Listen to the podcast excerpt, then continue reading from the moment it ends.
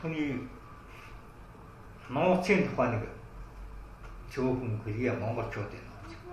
Тэгэхээр энэ бол юу гэхээр юусэн гэж хүн ерөөсөө ойлгодоггүй байхгүй. Нууц гэхээр одоо тэр гадаадын офшор дансанд байрлуулсан мөнгө ч юм уу эсвэл одоо хондоо ерөнхийлөгч нарын хоорондоо ярьсан яриа ч юм уу энэ бүх юм л нууц гэж ойлгоод байдаг. Төрийн нууц гэж ойлгоод байдаг. Энэ чинь бол биш ээ. Хизээ нэгэн цагт илэрнэ. Энэ өнөөдөр биш юм аа гэд маргааш илэрнэ.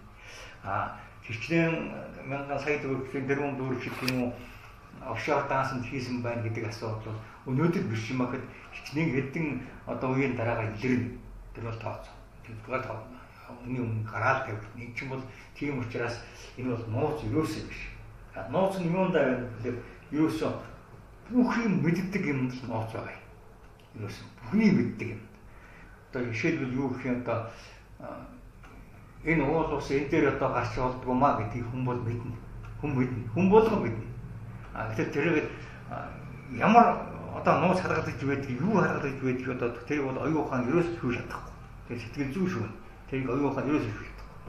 Нэг иймэрхүү нэг тийм нууц гэдэг асуудлыг хүн ойлгохдоо маш хүн дээр тусгаж яваад одоо энэ ч юм бол маш төрлийн нууц энэ бол одоо найз нөхдийн хоорондын нууц гэдэг юм уу ингэж ханддаг. Энэ бол одоо бас тийм зөв зүйтэй таатай ажил биш ээ Энэ бол хүмүүсийн хоорондын зүйл эв эвийг эвдэж байгаа асуудал гэж би ойлгож байна.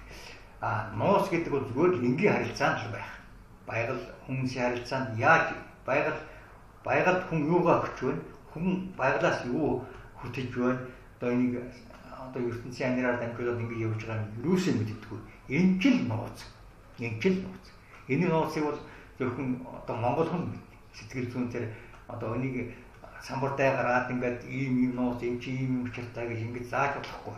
Аа хэн нэгэнд хэлж энэ чи ийм учиртай юм шүү гэж хэлж болохгүй. Аа тэгэхээр энийг сэтгэл зүгээр хадгалж явдаг энэ нууцыг бол зүгээр Монгол хүмүүс сэтгэл зүгээр л энийг аяг бол одоо малч мэддэг гэж магадгүй.